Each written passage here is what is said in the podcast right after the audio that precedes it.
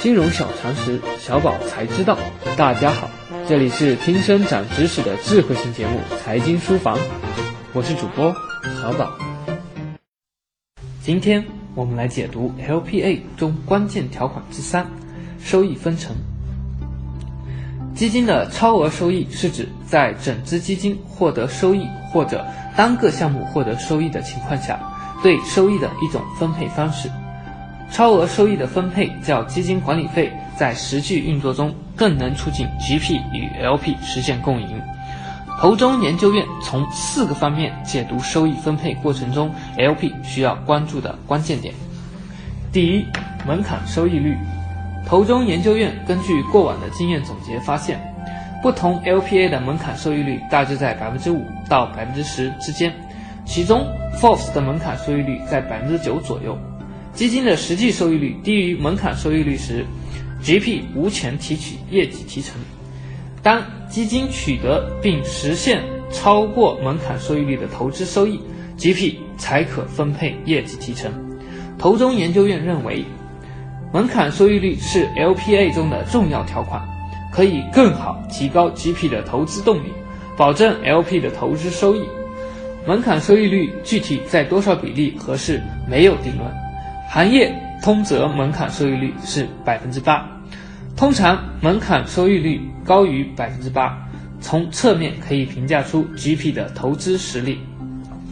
第二，业绩提成的比例超过门槛收益率，基金若有盈余部分，一般 GP 与 LP 会按照经典的百分之二十、百分之八十模式，也有 GP 与 LP 会按照百分之十、百分之九十模式进行分配。具体比例完全取决于 LP 与 GP 的意愿和协商结果。对于一些投资能力比较强的机构，会不考虑设门槛收益率，而是采取一种激励方式。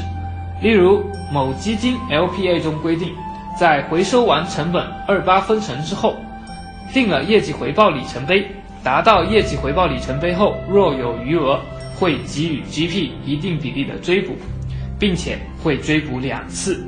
这样，GP 获得的业绩提成会比较高。投中研究院认为，这种条款签订方式说明 GP 对自己的投资能力非常自信，LP 对 GP 的投资能力非常认可和了解。但对于未合作过的 GP，LP 还需提高谨慎，多方面核实 GP 的投资能力。第三，分配的时点。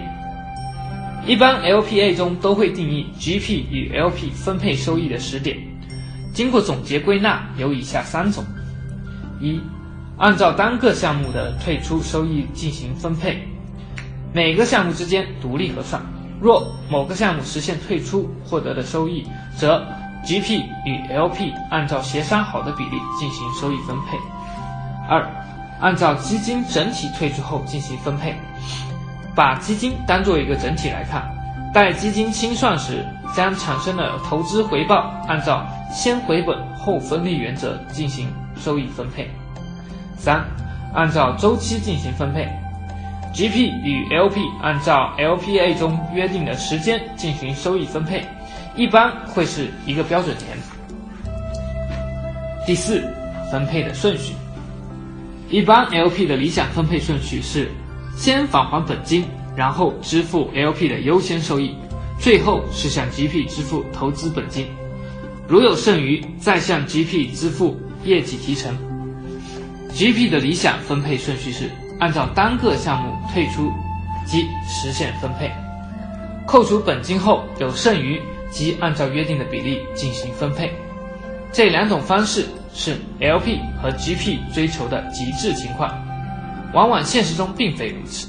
投中研究院通过总结发现，一部分 LPA 会将 LP 分为优先级和劣后级，通过结构化设计，再结合门槛收益率，最大程度保障 LP 收益。一部分 LPA 会在各方回收完本金二八分后，用业绩追补方式激励 GP。无论采用哪种方式。双方都会选择一个兼顾各方利益的方案。好了，以上就是今天的内容，我们下期节目再见。